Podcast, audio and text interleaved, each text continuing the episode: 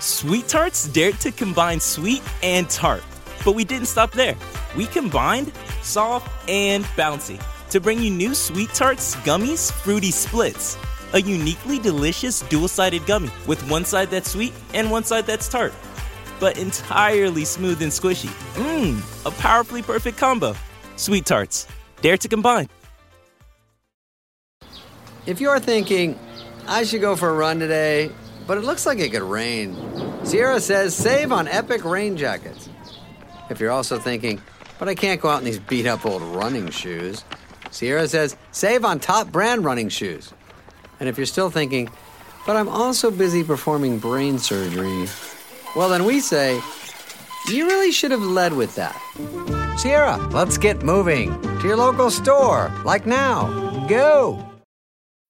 When you need mealtime inspiration, it's worth shopping Kroger, where you'll find over 30,000 mouthwatering choices that excite your inner foodie. And no matter what tasty choice you make, you'll enjoy our everyday low prices, plus extra ways to save, like digital coupons worth over $600 each week. You can also save up to $1 off per gallon at the pump with fuel points. More savings and more inspiring flavors make shopping Kroger worth it every time. Kroger, fresh for everyone. Fuel restrictions apply. Another day is here, and you're ready for it. What to wear? Check. Breakfast, lunch, and dinner? Check. Planning for what's next and how to save for it? That's where Bank of America can help. For your financial to-dos, Bank of America has experts ready to help get you closer to your goals. Get started at one of our local financial centers or 24-7 in our mobile banking app. Find a location near you at bankofamerica.com slash talk to us. What would you like the power to do? Mobile banking requires downloading the app and is only available for select devices. Message and data rates may apply. Bank of America and a member FDIC. Hello and welcome to Rookie and Nice, the new podcast from BBC Good Food. My name is Miriam Nice. And I'm Nadiya Zirfat, also known as the Rookie Chef. Unlike Miriam, I'm right at the start of my cooking journey. My day to day job is replying to your feedback and talking to you on our social media channels. Whereas I've been working in food and food writing for many years, including the last six at BBC Good Food.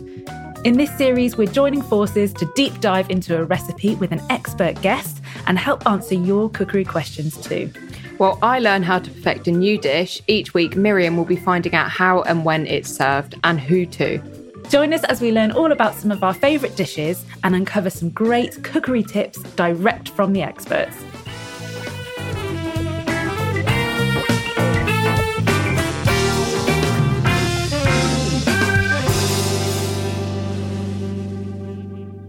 We've recorded this podcast at home, so the quality might not be the same as we would expect if we'd done it in the studio. In this episode, we're learning all about paratha. Almost 3,000 of you are searching for this recipe online, so search no more. Yep, with us today to walk us through it is chef, author, restaurateur with no less than four London restaurants and one in Oxford, Vivek Singh. Welcome to the podcast, Vivek. How are you? Very well, thank you. Thanks for having me. It's lovely to see you. And your food is described as modern, authentic, Indian. In your own words, tell us about you and and your work. Uh, I mean, you know, uh, uh, when I started here in London 20 years ago, I, I, I don't think you would ever hear the words modern and authentic together. So, you know, a, 20 years on, um, and it's rather fortuitous because um, this month, actually, this month on the 20th, we celebrate 20 years of the Cinnamon Club. And so 20 years on, you can actually hear the words modern and authentic together, which is brilliant. I mean, I'll, I'll take that as a compliment, even if it wasn't intended as It one. It is. But, but a, a, a vast majority of my, the body of my work has been around pushing the boundaries of Indian food and how, how generally, in, you know, people perceive Indian food in the country. Um, this is before the days of the Cinnamon Club. I mean, as loved as the cuisine was and is, and it continues to be so, um, there's just um, it's been elevated to a completely different level, and the excitement and the um, experimentation and the uh, innovation and creativity that we see in Indian restaurants, and the, the whole sort of desire and move toward towards um, uh, freshness and quality and seasonal ingredients. Um, so yeah, essentially, that's been the body of my work for the last 20 odd years. Along the way, came along some books and a few more restaurants. and a little bit of television, but that's all all incidental to this. So that's a, a, lot of experience, which I'm sure is why when we asked our Instagram audience if they had any questions for you, they had oh my god quite a lot. so if you wouldn't mind answering right, them. Right. Yeah, sure. so the first one, um, Ekta Singh asked, "What's the most unusual paratha filling you've ever had?" Ah, uh, what's the most unusual paratha filling I've ever had? Um, uh, there, have got to be a couple. There's um, there's there's a there's one that I made myself, and that was the broccoli and blue blue Stilton uh, paratha, which you know, it's, as combinations go, it's not something that you um, often find in Indian homes. I mean, and and, and definitely not in restaurants. Not yet. Um, but um, you know, it's it's such a homely thing. It's such a familiar and comforting dish in its own right. I mean, it's it's almost a ritual. Uh, uh, um, in most sort of Indian households. Um, so it sometimes becomes a bit boring in terms of, you know, what can you do to it to make it exciting or to get people to sit up and take notice? And, and, and I guess, and I'm certainly going to use that as an excuse for coming up for a broccoli and blue Stilton paratha. Um, but the, the most unusual one that I've had is um, it's actually not a paratha but a naan was a was a lardo naan done by my my friend uh, Will Bowlby in Kricket. I think that that that is another you know kind of an example of taking something and interpreting it in a completely different way. So yeah, those two very most unusual parathas I've had. They still sound delicious though, unusual, but they are, but lovely. and um, so you've spoken about unusual ones, but Lydia M. Nicola asked, "What's your favourite stuffing?" Well, uh, I think you know everybody has their own favorites. Um, and even in our household, we can't agree on one. So every paratha breakfast day ha- ends up having three or four different fillings and you know what have you. It also depends on what's in season, but my favorite, if I had to really pick one, is got to be a cauliflower. The you know when they're in season or they have been in season in India nowadays, you can find cauliflower uh, pretty much throughout the year. But um, the cauliflower one is the most special one. Uh, I I feel. My my wife would disagree. She thinks the potato ones are the best. so speaking of potato ones, German underscore a bend bro. Honestly, some of these usernames I, I really struggle. I just like the fact that you read out the underscores. I think that's I know. Great. I have to. I have to. Um, um, they asked which potatoes are the best ones to stuff into paratha. Yes, I, I think you want something quite mealy. Uh, oh, sorry, I beg your pardon, quite starchy, not too mealy, not too sticky. Mm. So, you know, for, for something like this, I think a, a, really, you know, the red skin Desiree variety that you, you quite commonly use, Maris Pipers are a really good one, or, or even Vivaldi potatoes, you know, so quite a, a generic all rounder. Yeah. Uh, something quite starchy, not too mealy, basically. You don't want them too waxy because that'll just cling and it'll make it quite difficult to roll out the pan. Okay. And I have to read out this username because the question is very relevant. Um, yes, mum, I ate asked, How do I make my rotis round so I can make my mum happy? Yeah, well, practice, practice. there isn't a compass invented yet to make these rotis, um, uh, rotis round. But I mean, I, you know, I think other than practice, what, what else could you do? I mean, that's a really good question because it gets you thinking. Um, uh, I mean, if you if you're a novice, you're starting off on, on, on these things. I suspect you know if you make the dough a little bit stiffer than normal, that would be a good starting point. Use a little bit more flour than is generally uh, to to to roll the bread out. You can use a little bit more flour, and that can help a li- you know uh, or prevent the bread from sticking to the to the stone uh, or to the surface. But I mean, you know, at the end of the day, it's just got to be about practice, I suppose. But I'll tell you what, you don't have to have them round. They taste just as good, even if they're, you know, any any shape, any you know, the shape of any map of the anywhere yeah. in the world. And speaking of rolling things out, I am K Chats asked, "What's the best technique or way to stuff a paratha without the filling coming out when rolled flat?" Yeah, well, this is it. This is this is where the practice comes in. I think. I, I suspect. I mean, you know, um, to, to, begin, it's a lot of things. but when, when you when you break it down into, um, I'm loving this. I have to say, you know, I'm loving talking about how to fill a paratha that you um, that doesn't that the filling doesn't come out when it's been split. Um, well, to, to, begin with, you know, let's set expectations right. I mean, for me personally, a good paratha is one that has at least the same amount of filling as the amount of dough. Well, that makes it quite challenging. Sometimes I make it even more challenging and say it's got to have 1.5 times filling. So every 100 gram dough should have 150 grams of filling, say. But that is really, really tricky. But normally, um, if said in equal quantity, so if it's an 80 gram dough and you use an 80 gram of filling, the, the biggest trick is, or the first trick is actually to try and have both the filling as well as the dough almost the same uh, temperature as well as the same consistency.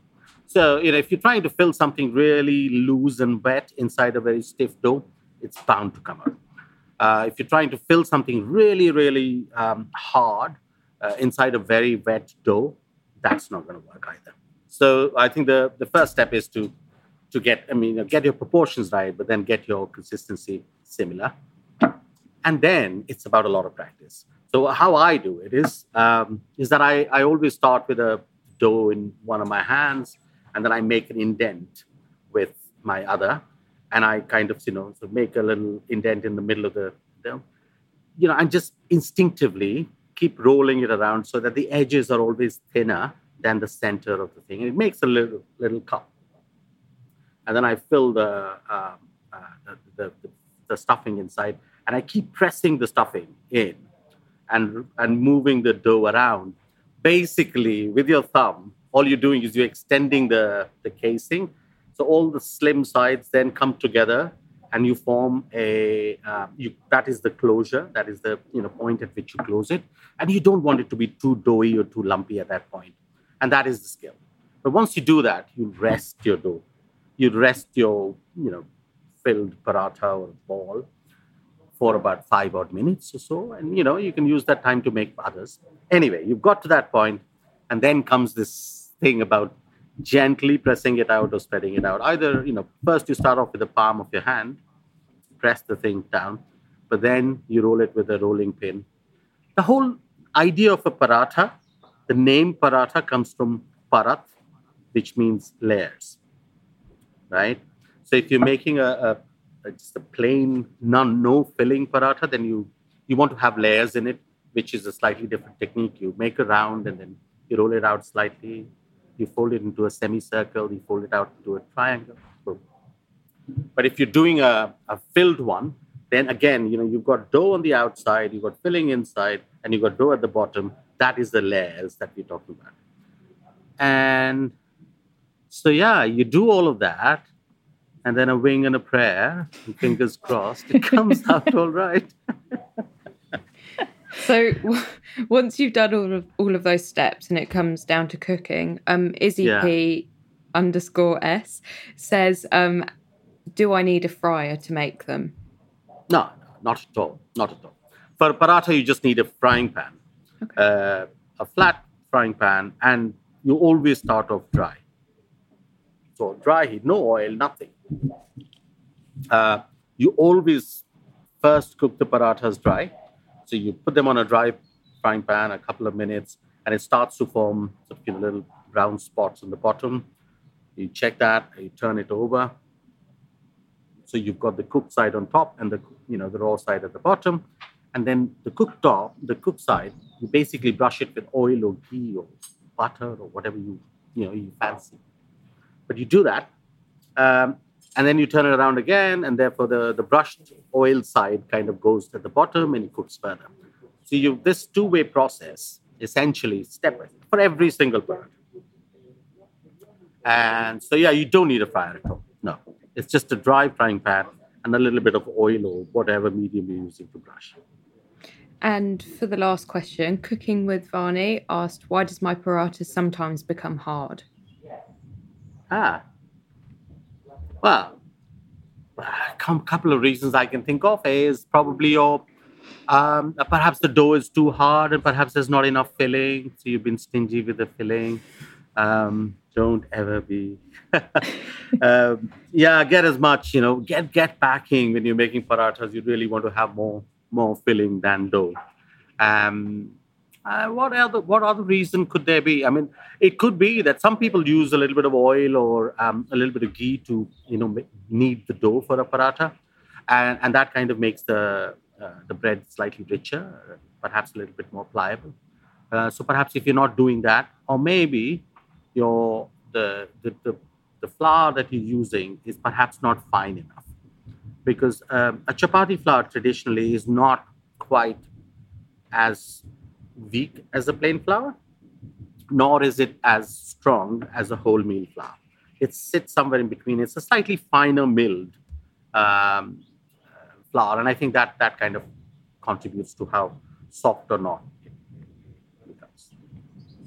Brilliant. I mean, what I love about these questions is that I think when you read a recipe, it kind of seems quite daunting. And you do have so many questions that obviously the author can't always include. But hearing you describe it, it makes me feel like I can actually make it now. So that's oh, always of course a good you thing. can. of course you so can. I love the bit as well, like how you describe how you fill it. Like it just sounds like I wish people could see it was a podcast. I wish people could see that the way you're showing it looks like pottery almost, and that's the kind of way that I It is pottery. which, which is perfect. Like it's just a really good way of thinking. 'cause often you're trying putting it in and you're sort of trying to coax the um the dough for whatever it is you're making, whether it's that or a dumpling or something, trying to just encourage it to flip over. But by making it thinner, that's just that's just brilliant. That's so so smart. Yeah.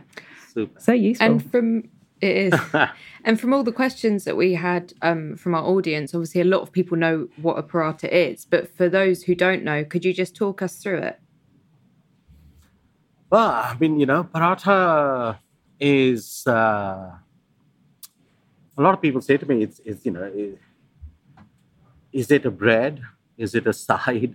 Um, for some, it is actually a meal into itself. It's like the the only breakfast they can think of, and not not just the only breakfast, but actually a treat of a breakfast, a weekend treat or a special occasion treat or whatever, because it does involve. I mean, I think it, involves an element of prep, um, an element of technique. Uh, it is wholesome in the sense that it has, you know, vegetables or meat or whatever you're filling in.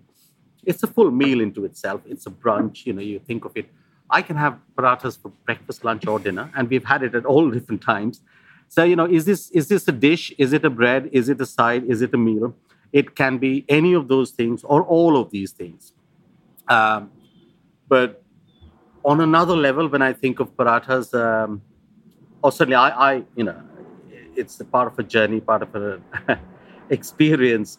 Uh, when I think of parathas, I mean, they, you know, they they are sheer poetry in terms of, you know, and it's a complete. In some ways, it's probably the, for a lot of people, it's the ultimate expression of their mother's love, because this is something they they have at the weekend or their mother's cook. And um, when I was younger and I was um, sort of you know starting off as a chef, I used to say to people, um, when you start off making parathas, the most essential ingredient is not the flour, not the filling, not the vegetable, but having somebody to cook it for you. because the best way for having parathas is uh, is that one person cooks and another person eats you know, as you're eating, finishing off, the other one comes off the pan, and you know, you just it, this whole thing about this these sort of modern nuclear families where you know uh, the two of you and you make all the parathas and you then sit down and eat is never, never quite the same. So you almost need a slave, a servant, or a mother to to be cooking them, you know, cooking them for you. But I mean, I have on my Instagram feed, I I uh, I have. Uh, a, a video of my um, my mother-in-law making parathas for me. I mean, I, I was on my own, and um, so yeah, there were two of us, and she was cooking for two of us. And, but it's it's just the the whole it's poetry, it's rhythm, it is almost meditative in terms of the process of you know thinking about it, making the dough, preparing this, preparing the filling, and then going through the steps of it. It's just the most. Uh, therapeutic kind of cooking that you do, i.e., if you like that sort of cooking. It sounds great. I think I've going to do that the weekend now. It just sounds so lovely. Like, yeah, maybe I get a hob in the living room or something so that I can do it at the same time. Yeah. Um, I've got a question here from my colleague Barney, um, who says hi and says um, Hi. he would like to know if it's best to make them with chapati flour or with wholemeal flour or with white and wholemeal flour, like what you would suggest. Um, no, chapati flour. Chap- chapati flour is the best.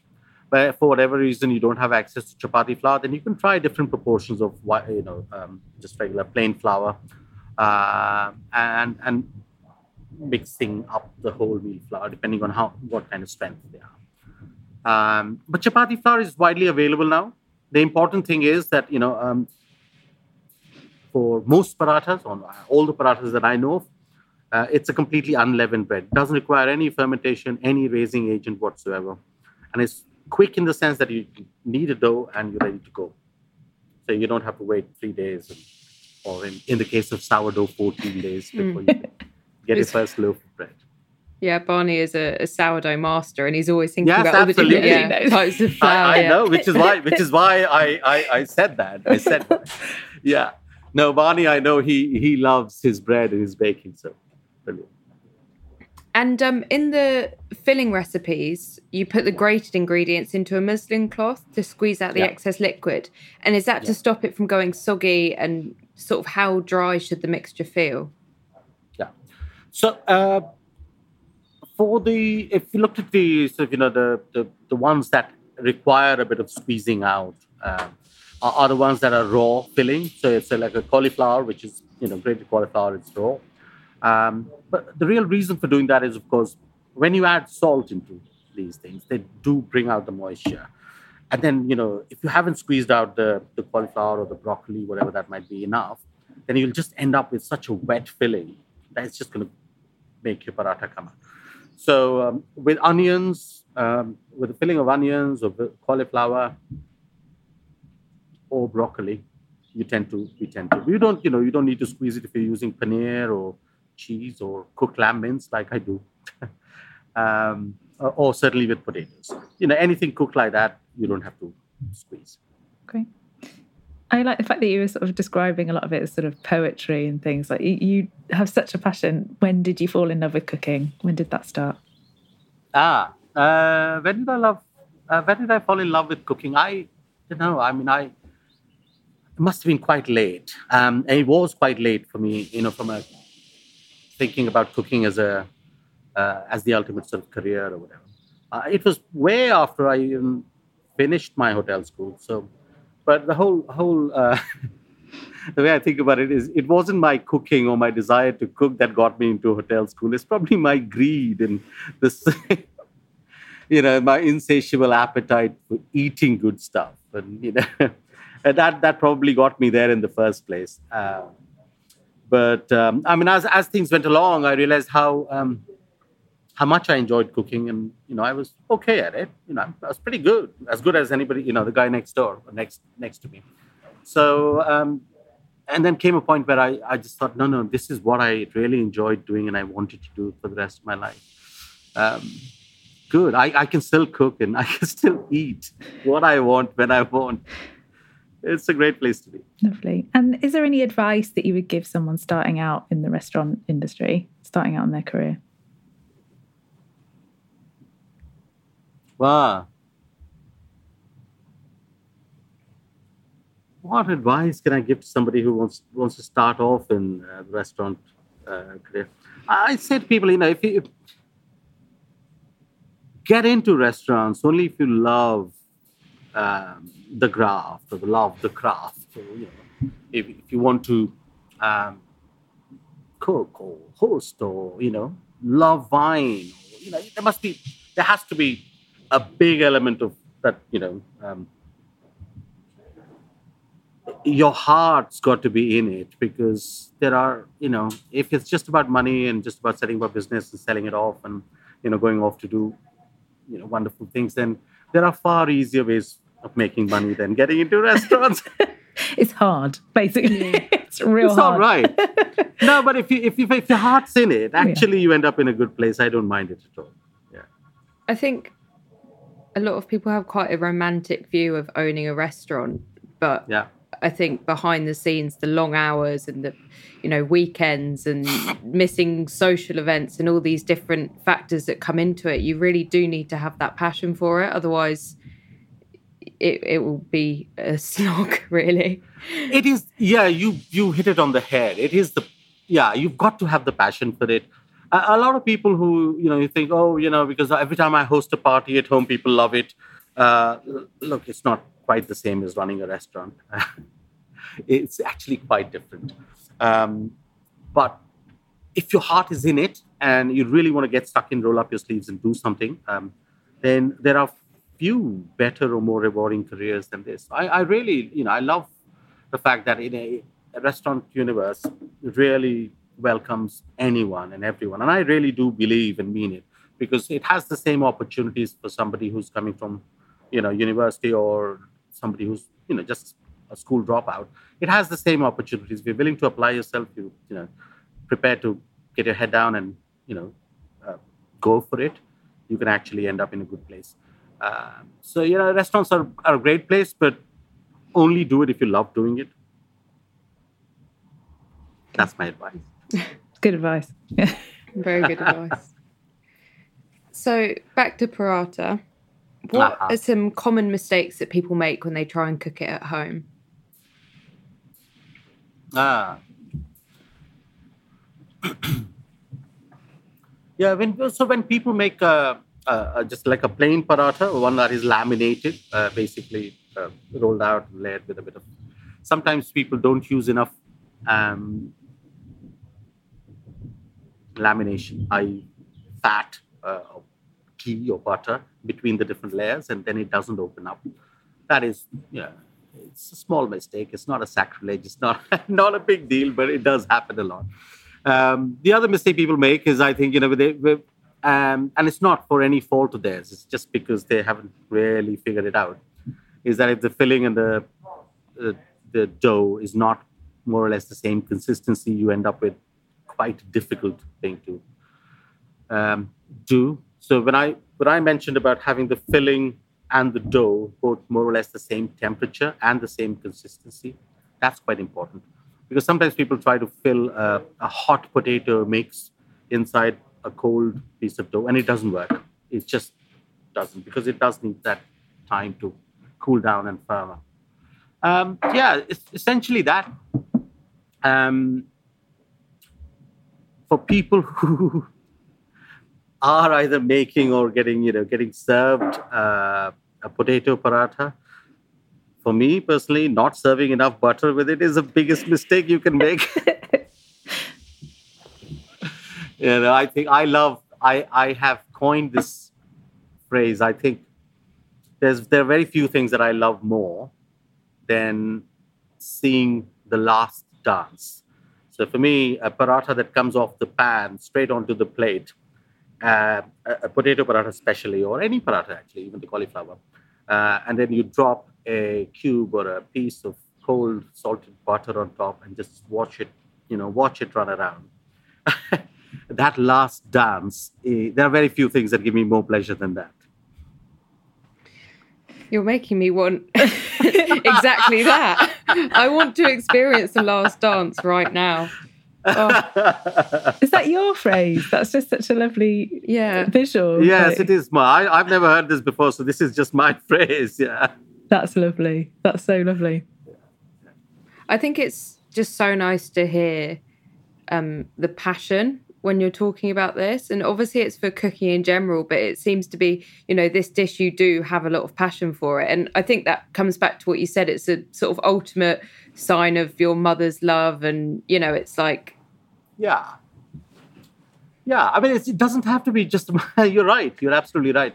Um, it's also one of those things that, you know, it's, it's so common and it's so uh, everyday and it is quite humble in most parts that, you know, if you don't take, if you don't think about it, actually is nothing. It's not special. Um, but if you do sit down and think about it and think about the different stages and the phases of your life and you know different feelings and different experiences that you may have had actually you realize it's far more than just an act of feeding or cooking or eating. It can become a lot more, and and the more you think about it, the more you value it. And I suppose that's where I've got to. And with um, paratha, you've suggested that this is served with a yogurt or a pickle. And which sort of pickle would you suggest to serve with this? Well, you know, every household has a, a you know has some sort of a pickle that they really love or like. Usually, in most Indian households, it's the uh, it's the hot mango pickle. You know, because mangoes are in season only, or raw mangoes are in season only a couple of months in a year. But if you really like the taste of mangoes, most households, most families would actually, a lot of them actually make uh, their own raw mango pickles. Um, uh, and it's also easily available in supermarkets. So, you know, a hot mango pickle or in some cases a chili pickle or whatever, that works really well. Um, so you think of the accompaniments as, okay, you've got something hot, um, which is the pickle. You've got something cooling, which is the yogurt. And then you've got something rich, which is the butter. And you you move from one to another to another and that's how you get the complete uh, experience. It's like unity in a dish. yeah. Is there anything that you would serve, like drinks wise? What would you have? What would you drink with that?